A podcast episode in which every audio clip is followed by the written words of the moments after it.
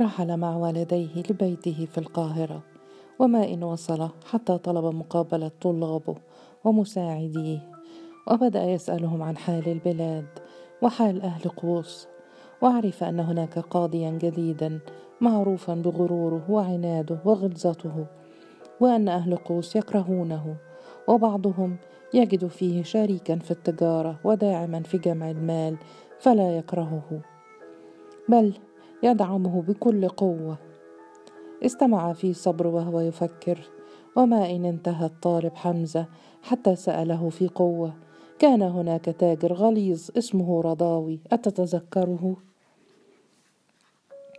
فقال حمزة نعم بالطبع نعرفه. كان يكرهك يا شيخ ويتكلم عنك بكل سوء بعد أن رحلت.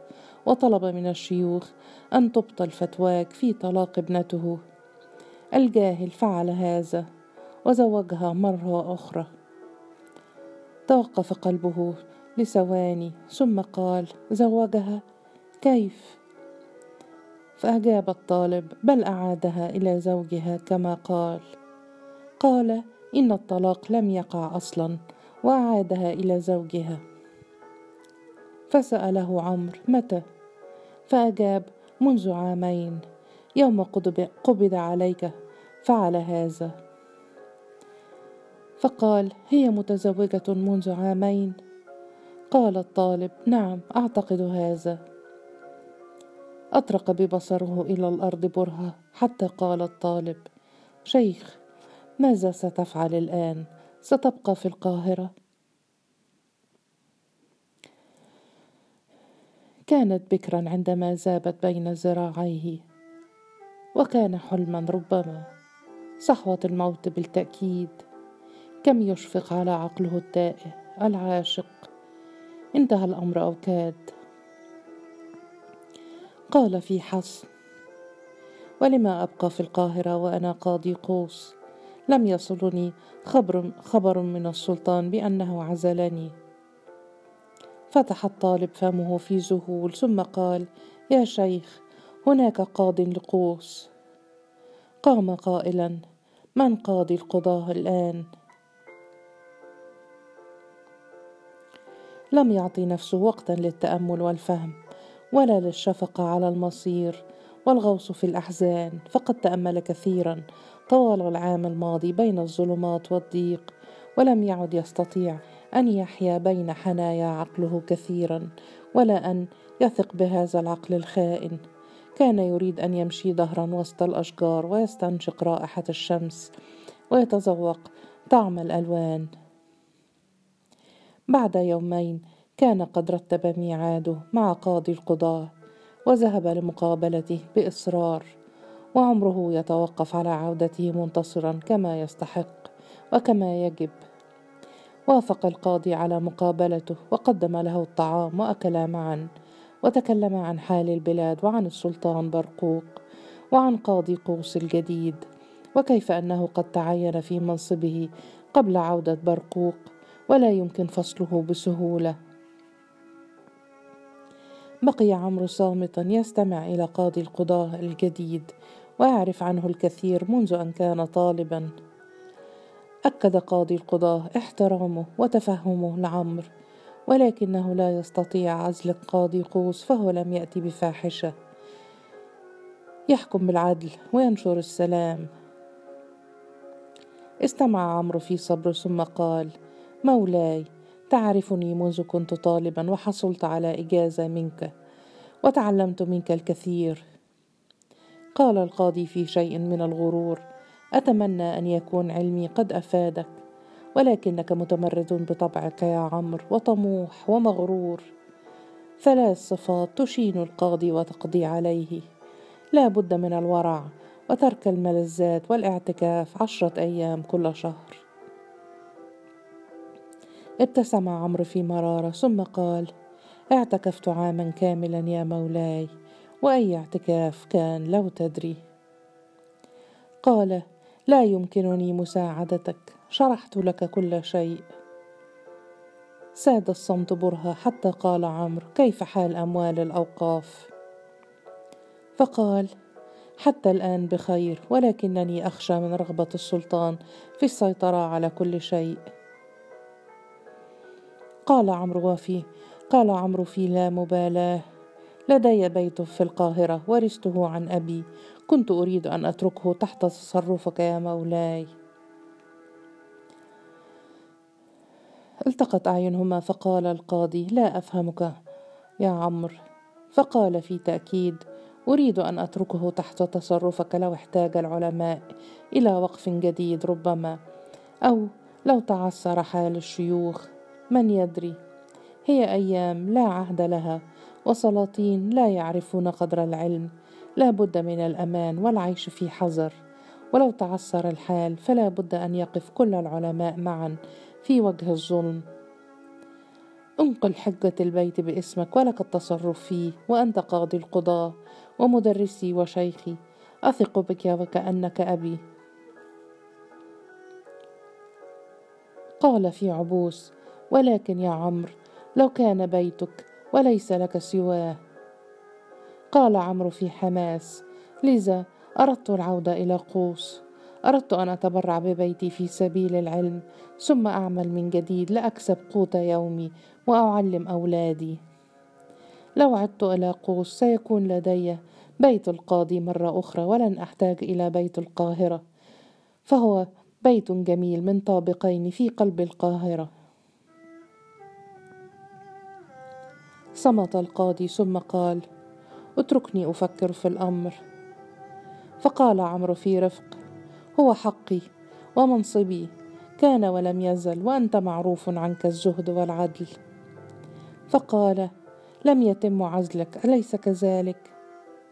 فأجاب عمرو لم يتم عزلي ولم تتم تولية القاضي الجديد في عهدك. في عهدك يا مولاي يبدأ العدل وينتهي الظلم. أعدني إلى منصبي فقد اشتد كربي عامين بلا ذنب. قال سأفكر في الأمر. قام وصافحه في حرارة ثم قال سأبدأ في إجراءات الحجة وأتمنى كل الخير بيننا يا شيخي ومعلمي. هز رأسه بالإيجاب وترك عمرو يرحل. وما إن ابتعد عن البيت حتى نفخ في اشمئزاز من الزمن والعصر والمدرس الذي يتذكره جيدا ويعرف كيف وصل وماذا يريد. للوصول ثمن ربما.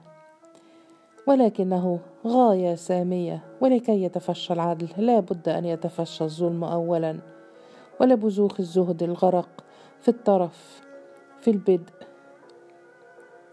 عاد إلى بيته وبدأ فيه بيعه إلى القاضي القضاة بلا تردد ولا تفكير. وطلب من أولاده إعداد كل شيء فالسفر إلى قوس قريب جدا. بعد مرور أسبوع كان القاضي قد قرر أن العدل يقضي بأن عمرا لا بد أن يعود إلى منصبه. قاضي لقوس وأنه لا بد سيجد منصبا جديدا للقاضي المعزول وأنه يحكم بعقله وضميره دوما ويعمل على تقوى الله ودرء الشبهات. وكانت حجة بيع البيت في جيب قاضي القضاة تعطي الطمأنينة وتضيء نور الحق دوما فلا أمان لعالم في عهد المماليك. ولو قرر السلطان التنكيل به غدا أو بعد غد فسيفعل بلا تردد ولا رهبة. لا رهبة للعلم ولا للشيوخ في هذا الزمن العربيد. لا بد من العمل للدنيا وليس للآخرة فقط. ولا بد من تنزيه النفس عن كل أغراض الدنيا. ولكنه العيش في هذا العالم الذي يضطر الإنسان لوقاية نفسه من الفقر. فالفقر يأتي فجأة كالموت والوباء. ولو أتى للعالم يقضي على كل يابس وأخضر ويزل أكثر من سجون المماليك. لم يكن هناك اختيار. الوقاية واجبة في هذا الزمان. عمرو يفهم بالطبع لماذا قبل قاضي القضاة هديته المتواضعة أو هكذا شبه له. الطريق إلى قوس كان طويلا وفارغا وضيفة تلوح بمخيلته أحيانا وتبتعد تارة أخرى. لو كان كل ما حدث لم يحدث ولو كانت الآن زوجة وأما ولو كانت قد تقبلت مصيرها وأحبت زوجها أو اعتادت حياتها معه ماذا بيده أن يفعل؟ ربما بل جائز وأكيد ولكن أن يبطل التاج الرضاوي فتواه فهذا لن يحدث ما دام في صدره قلب ينبض أن يسجن عاما أو عامين بلا تهمة فهذا ممكن وأن يزل من والي قوس وتدهس عمامته ويعود إلى بيته على قدميه فهذا ممكن. ولكن أن يفكر التاجر الوضيع ولو لثواني في أن هناك فتوى لعمر خاطئة وأن العامة اليوم تصدر الفتاوى تصدر الفتاوى على حساب أهوائها. هو ما لن يتحمله أبدا. توقف أمام بيته ورأى الأهالي مجتمعين في انتظاره ربما. أو يريدون رؤية المواجهة بينه وبين القاضي الذي سيرحل اليوم ربما. كان القاضي يضع أشياءه على عربات ونظر إلى عمرو بحقد وشيء من الاحتقار ولم يبادله السلام. وانتظر عمرو مع أولاده وخدمه رحيل القاضي وعائلته وجواريه الكثيرات. وما إن رحل حتى دخل بيته وأمر الخدم بإعادة تنظيفه فقد امتلأ بغراب الظلم بغبار الظلم والفساد في غيابه.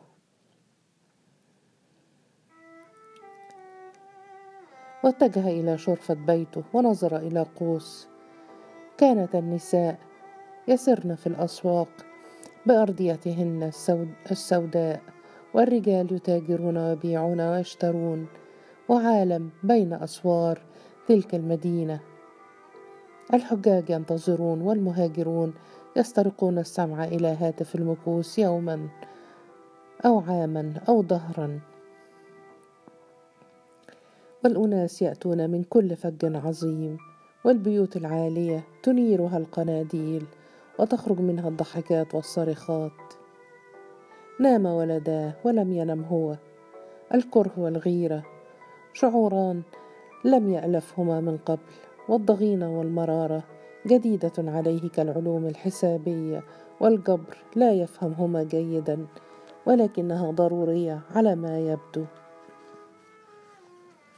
في الصباح ذهب إلى مجلسه في فخر واستمع إلى التهاني والإطراء بل والشعر الذي كتب خصيصا له من أهالي قوس.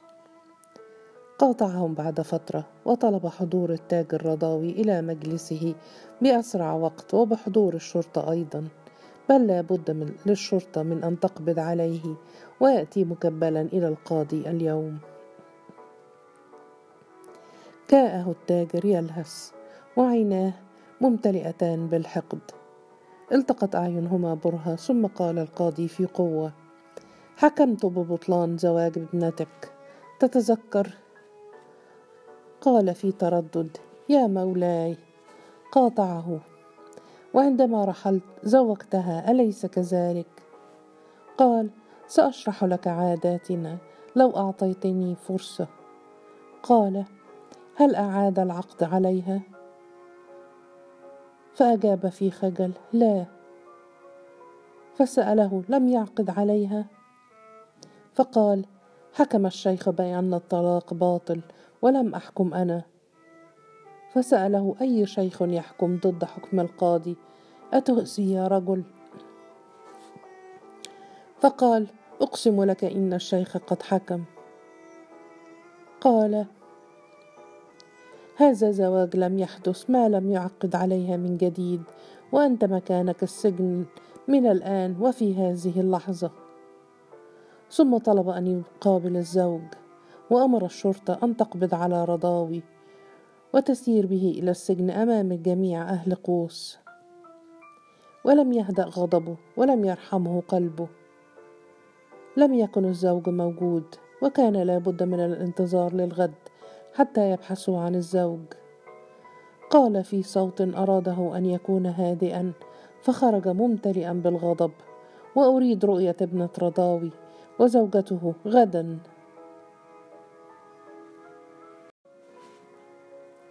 هذه المشاعر من عمل الشيطان. كان يترفع عن الكره.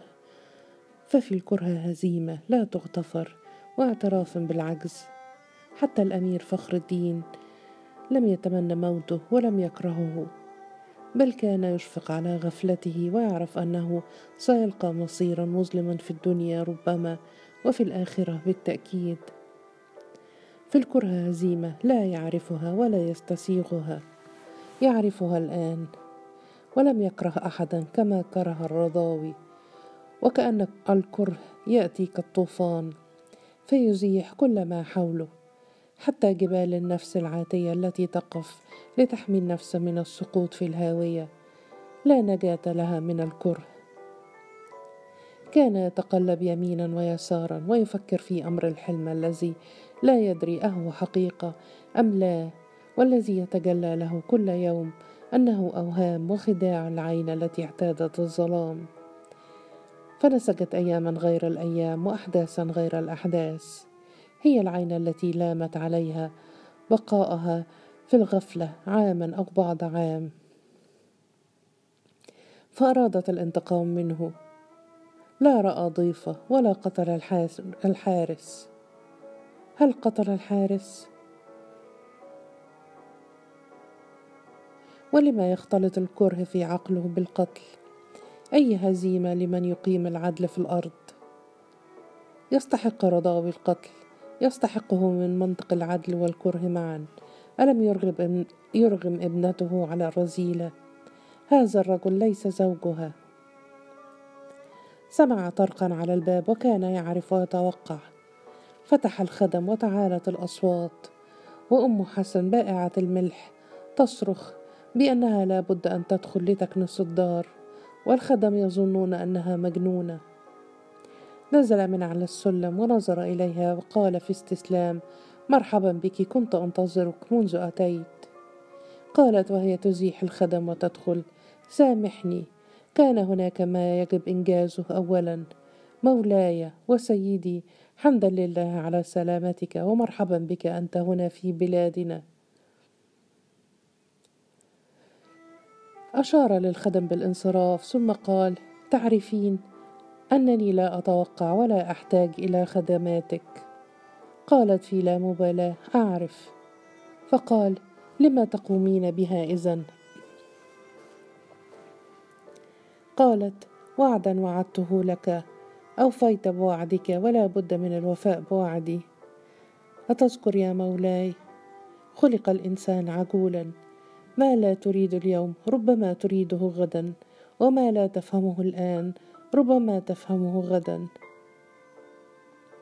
التقت أعينهما ولم يجب فقالت أولادك بخير حمدا لله. قال أنت من خبأتهم؟ فقالت والله لم أفعل. قال من ساعدهم أتعرفين؟ قالت أقسم لك لا أعرف. فقال الأمير فخر الدين أين هو؟ مات في الحرب. قالت لا موت لهؤلاء سوى بعد بلاء وبلاء. هز رأسه ثم قال سأذهب لأنام نامي بعض الوقت على الأقل اختاري حجرة وضعي أشيائك بها. قالت في بطء مولاي عيناك ممتلئتان بالهزيمة بعد الوصول والانتصار. لماذا؟ قال في ضيق اذهبي لتنامي. قالت قلت لك من قبل كيف يتلاعب الشوق بالنفس ويهزمها؟ فقال أي شوق؟ قالت ولكن العمر دوما لا ينتهي عندما نريده أن ينتهي. هو سيد نفسه. عمرنا هذا. العدل دوما موجود ولكنه يحتاج لمن يبحث ويجتهد. ألم تقل هذا من قبل؟ قال في تأكيد قلته. قالت وفهمته. فقال بالطبع فهمته.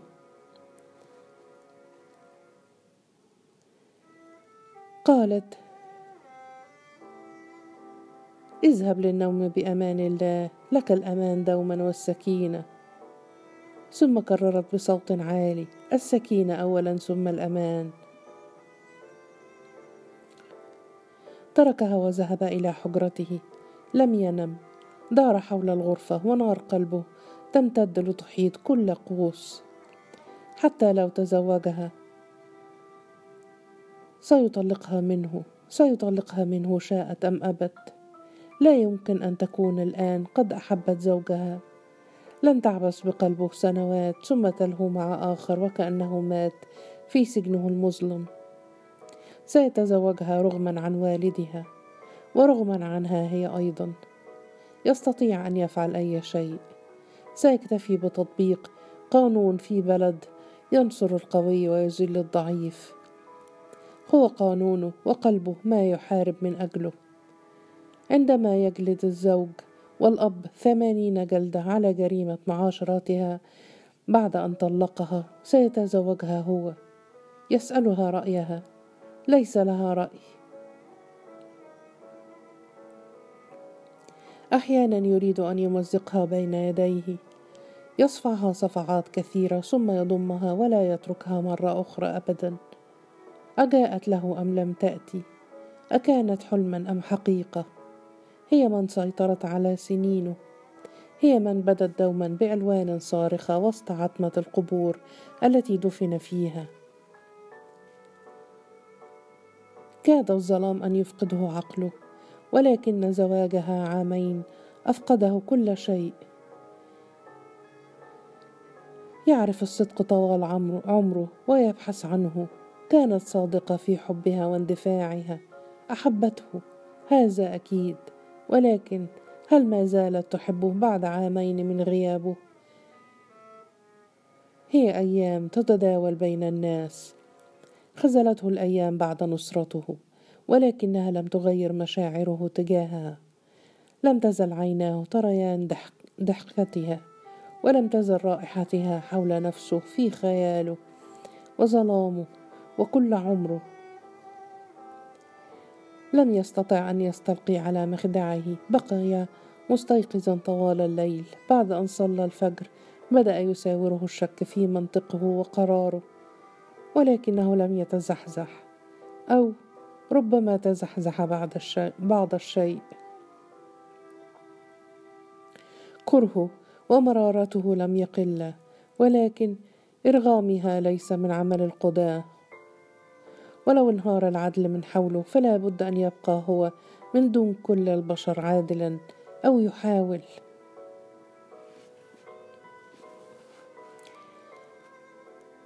جاءه مساعده في الصباح يخبره بأنه لم يجد الزوج بعد وأن زوجة الراطاوي وابنته لا تستطيعان الحضور فزوجته مريضة على ما يبدو. استمع في صمت. وطلب مرة أخرى حضور الزوج والبحث عنه في كل مكان. سأله مساعده لو كان ينوي الإفراج عن رضاوي فأجاب في حسب إن هذا لن يحدث لا اليوم ولا غدا. استمر في عمله وبدأ يصلح كل ما أفسده القاضي السابق ويستمع للشكوى في صبر ويعيد الحقوق إلى أصحابها. وبعث مرسالا إلى السلطان يطلب مقابلته. الآن يصل الطلب ربما والآن يمكن مقابلة السلطان. عندما عاد إلى بيته ليلا بدأ في إعطاء الدروس لولديه كعادته وتحفيظهما ما يستطيع. ثم اتجه إلى حجرته يقرأ ولم يتكلم كثيرا مع أحد. في اليوم التالي جاءه الخبر أن الزوج سيأتي لمقابلته اليوم أو غدا. وجدته الشرطة. وبعد صلاة الظهر وجد من يدخل عليه في خطى مترددة. وما إن نظر إلى عينيها حتى عرف من تكون.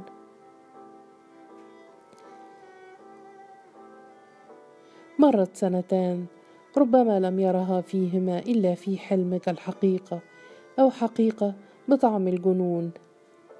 عيناها فقدتا بريقيهما وبدتا منطفئتين.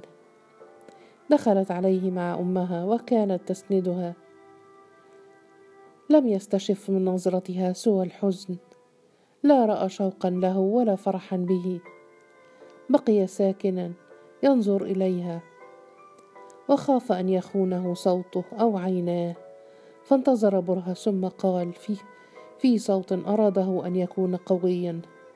أم ضيفة أهلا بك أنت وابنتك. اجلسا كان الكاتب يجلس بجانبه والشهود ينتظرون أوامره. قال في نفس الصوت تعرفين لماذا جئت بكما إلى هنا؟ أليس كذلك؟ قالت الأم في صوت ضعيف. سمعنا أنك عدت يا مولاي. مرحبا بك وحمدا حمدا لله على سلامتك. وأتمنى أن تفرج عن زوجي فليس لنا سواه. فتح عينيه في دهشة ونظر إلى ذراعها التي لا تحركها وقال ما الذي حدث لذراعك؟ بقيت صامتة فنظر إلى ضيفة وقال بلا مقدمات تريدين عبدين زوجا لك. لو كان هذا ما تريدين فلا بد من عقد جديد. نظرت إليه وبدا شيء مختلف في عينيها تلك المرة ولم تجب. قال في شيء من الضيق لا بد أن تقولي ما تريدين أمام الشهود الآن. لم تجب. فقالت الأم في صوت ضعيف مولاي هل ستفرج عن زوجي؟ قال في حدة لا. قالت ولكن قاطعها ثم قال لما لا تجيب ابنتك؟ نظرت لابنتها ثم نظرت حولها وقالت هل يمكن أن نتكلم بلا شهود أو كاتب؟ قال في نفس حدته لا ليس لدي وقت اضيعه في هذه المسألة. إذا كنت تريدين عبدين زوجا يمكن صوغ عقد جديد. همست لأول مرة لا أريده زوجا. كتم ابتسامته وارتياحه ثم قال لماذا لم تقولي هذا من البدء؟ تمتمت بصوت لم يسمعه سواه. كنت أظنك تعرف يا مولاي ولا تحتاج إلى إلى أن تسأل.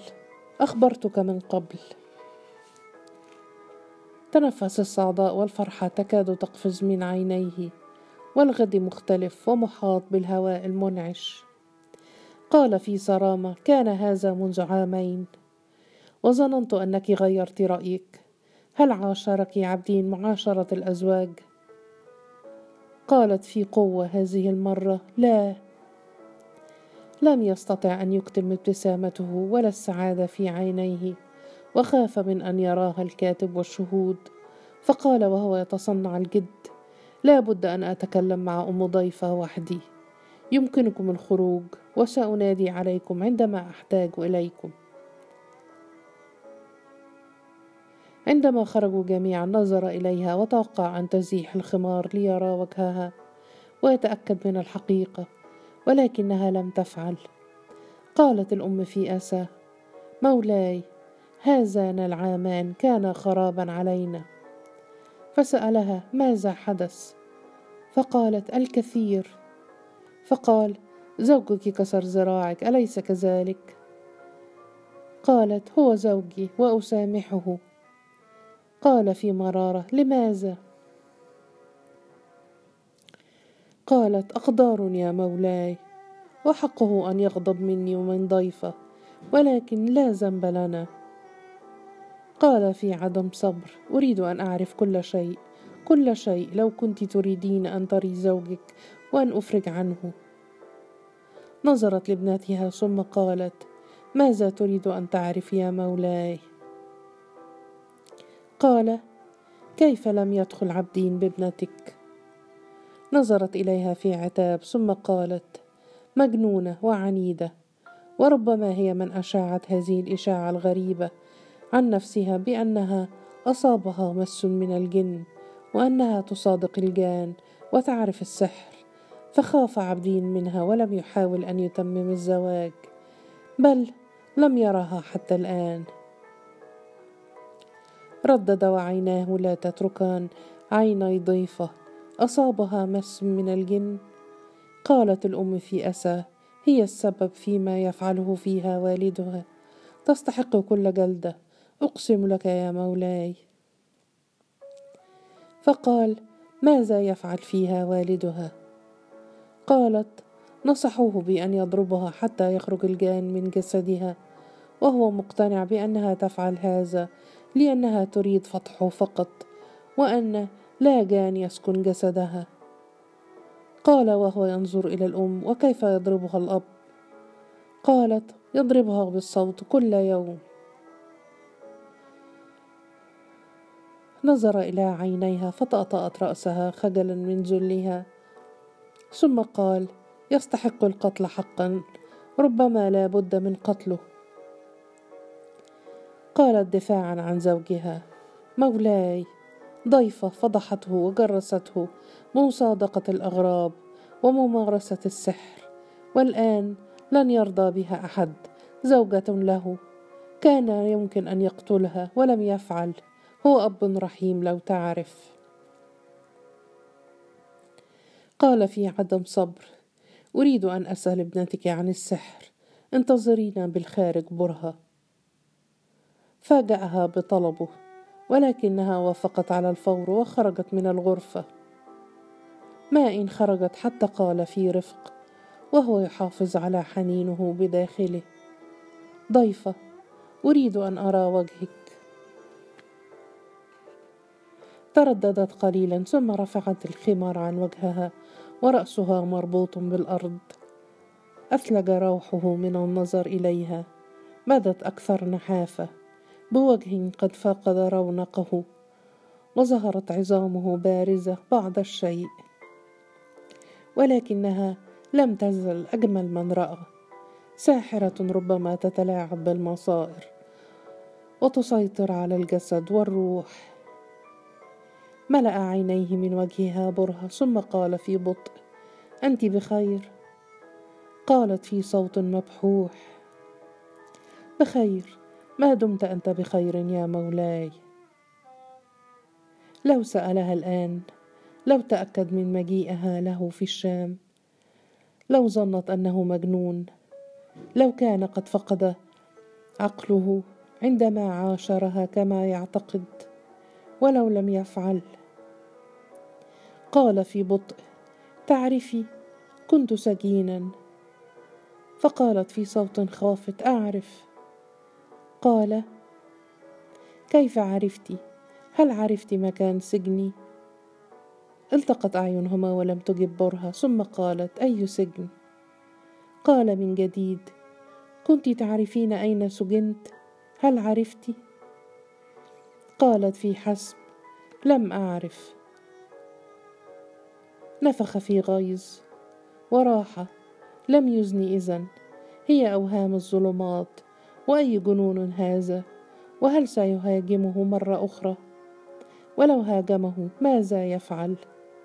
متى سينقض عليه جنونه؟ قال في حسم سأتزوجك. ظلت ساكنة فقال هل ستوافقين؟ تغير الزمن ومر عامان هل ستوافقين؟ قالت في شيء من المرارة ألا تخاف السحر يا مولاي؟ أم تعرف كيف تسيطر عليه؟